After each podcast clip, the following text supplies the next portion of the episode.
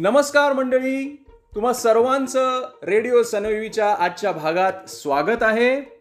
आज आपल्या स्टुडिओमध्ये आलेले आहेत यंदा महाराष्ट्र मंडळात कमलाबाई मराठे करंडक एकांकिका स्पर्धेच्या परीक्षक म्हणून ज्या आलेल्या होत्या त्या रूपाताई. रूपाताई तुमचं आमच्या स्टुडिओमध्ये हार्दिक स्वागत आम्ही करतो. आम्हाला तुमचे परीक्षणाचे अनुभव जाणून घ्यायचे आहेत. कसा होता तुमचा अनुभव? नमस्कार.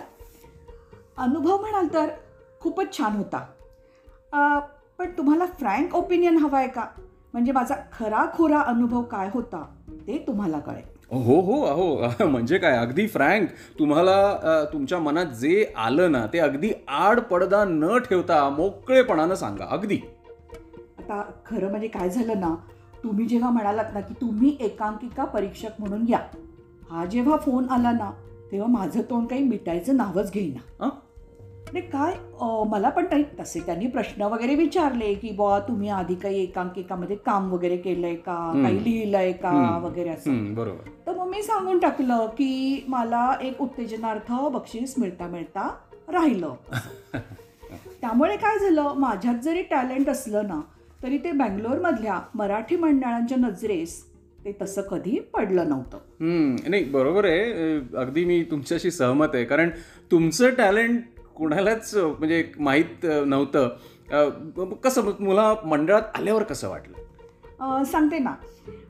आयोजकांपैकी एका बाईंनी माझं स्वागत केलं. त्या तशा नवख्याच दिसत होत्या.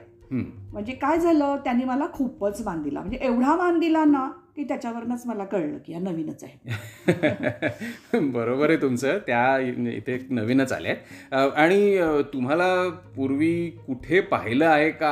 हा प्रश्न खरं तर मलाही पडला होता. तेच तर हो हो दारातनं जेव्हा मी आत शिरले ना तेव्हा मी पण एकदा सगळ्यांवरनं अशी नजर फिरवली तेव्हा माझ्याही लक्षात आलं की सगळ्यांच्या मनामध्ये असा असा प्रश्न होता. त्यांच्या अशा चेहऱ्यावरती मी तो प्रश्न वाचला की कोण आहेत बुवा या बाई? पहिल्यांदाच बघतोय. म्हणजे परीक्षक होण्यासाठी ज्या काही अटी किंवा बाबी असं जे काय म्हणतात ना ते कोविड नंतर मंडळाने काही शिथिल वगैरे केलं की काय असं. पण मी असं दुर्लक्षच केलं आणि माझ्या मनाची मी समजूत घातली. आणि अशी सराईतासारखी ना समोर ठेवलेल्या सोफ्यावर मी जाऊन बसले. हो अ, काय कोविड नंतर शिथिलच केल्या आहेत मंडळाने अटी आता. काय ना एक जरी परीक्षक ठीकठाक असला तरी आता चालतं.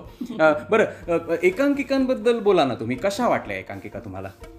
हा एकांकिका म्हणजे तिसरी घंटा झाली तेव्हा माझ्या लक्षात आलं की आता एकांकिका सुरू होणार. मग त्यांनी अनाऊन्स केलं सहनिवास. मी ते कागदावर लगेच लिहूनच ठेवलं. म्हणजे नंतर नको विसरायला. हं, हं. चाळीशीच्या आतबाहेरची लोक मुद्दाम सिनियर सिटीजन झाली होती. अरे म्हणजे अभिनयाचा कसच लागला असणार? अहो लागलाच. अभिनयाचा कसंच झाला. म्हणजे चार सिनियर सिटीझन एक नाही हं. एक नाही दोन नाही अगदी चांगले चार चार. चार. आणि त्यांच्या चार सिनियर सिटीजन बायका म्हणजे जेवढ्याला तेवढ्या.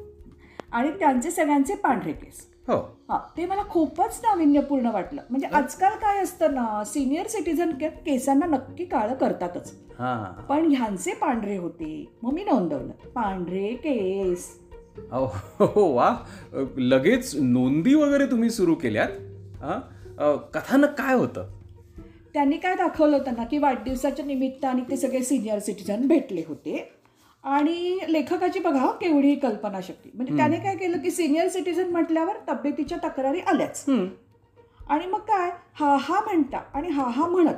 त्यातला एक जण आहे ना असं छातीवरती त्याने असं हा- हात दाबून तोंड अशी तो वाकडीच करायला लागला. बापरे. हो. म्हणजे माझ्या लक्षात आलं की हे बहुतेक अपचन किंवा ॲसिडिटी असावी. म्हणून मग मी काय होतं? त्यांना त्यांना काय वाटतं ना की हा हार्ट अटॅक आहे. हा. पण मी लिहून ठेवलं. अपचन. ॲसिडिटी कारण काय? जेव्हा असेल तेव्हा आपल्याला कधी कधी गॅसेस पण झाले असण्याची शक्यता जास्त असते. हो हे हे अगदी खरं आहे. माझाही स्वतःचा अनुभव तसाच आहे. आहे ना तुम्हाला अनुभव? हो ना. आणि काय झालं? अपचन झालेल्या पात्राने ना थोडा वेळ त्याचा अभिनय तसाच चालू ठेवला. बर म्हणजे म्हणजे- बेरिंग बेरिंग चांगलं ठेवलं हो त्यांनी. हातावर असं ते हात दाबलेला तोंड वाकडं असं. मला काय वाटलं की कोणीतरी त्याच्या तोंडानं असं पटकन पाणी मारलं हवं होतं. म्हणजे मग तो प्रॉप्सचा योग्य वापर झाला असता आणि ते अचूक दिग्दर्शक ठरलं असतं. मला हा पॉइंट महत्त्वाचा वाटला. नाही प्रश्नच नाही आहेच हा खूपच महत्त्वाचा पॉइंट आहे. आणि हे सगळं तुम्ही अगदी मन लावून पाहत होतात हे याच्यातनं दिसून येत आहे हो हो माझं असंच आहे. पाहिलं तर मन लावून नाही तर नाही. आणि ॲम्ब्युलन्स बोलावली ना की ती लगेच पहिल्या फटक्यात येत नाही. ह्याचा विचारही या लेखकाने केलेला दिसला. म्हणजे यांनी ॲम्ब्युलन्स बोलावली आणि ती नाही चालली. मग सगळ्यांची इतकी तारांबळ उडाली ना. हो. म्हणजे त्याबद्दल मी त्या लेखकाला ग्रेस मार्क्स द्यायचं असं ठरवून टाकलं. लगेच? दिलेत की काय मग? नाही हो फक्त मनात नोंदवलं. काय आहे ना पहिल्या एकांकिकेवर सर्व असे मार्क्स उधळून टाकायचे नसतात. काय ना बाकीच्यांना पण नंतर द्यायचे असतात ना थोडे थोडे. हो हो हो हो. वाह वाह. अगदी सखोल विचार आहे. परीक्षक म्हणून हा जो तुम्ही विचार केलेला आहे तो खूप मला महत्त्वाचा वाटतो इथे. अजून काय तुमचं निरीक्षण होतं या एकांकिकेबद्दल? आता त्यांनी काय केलं एका पात्राच्या तोंडी त्यांनी गाणं ठेवलं होतं. पण मुख्य म्हणजे त्यांनी हे बघितलं की ज्या व्यक्तीला गाण्याचं अंग होतं ना त्यालाच ते त्यांनी गाणं दिलं होतं. त्यामुळे काय झालं लोकांच्या शह सहनशक्तीचा विचार त्यांनी केलेला दिसला बरा गायला तो. अचूक अचूक निरीक्षण आहे हा रूपाताई तुमचं हे. या नाटकातून काही मेसेज वगैरे द्यायचा त्यांचा काही प्रयत्न होता का? म्हणजे त्यांनी असं मुद्दाम नाही टाकला मेसेज पण असं सटल मेसेज त्यांनी असं जाता जाता दिला. कोणता बरं? म्हणजे की असं आपण काय म्हणतो की एका म्यानात दोन तलवारी राहत नाही. हां. हा. तसं त्यांनी म्हणलं की ते खोटं आहे. तसं काही नसतं. खोटं आहे. हो. आणि घर म्हटलं की भांड्याला भांडं लागतंच. हो. ही म्हण ह्या एकांकिकेत खोटी ठरताना दिसली. खोटी ठरली. हो. चारही बायका गुण्या गोविंदाने भांडी न आपटता हम्म. एकत्र नांदताना दिसल्या. तेव्हा मी डोळ्याला रुमालच लावला.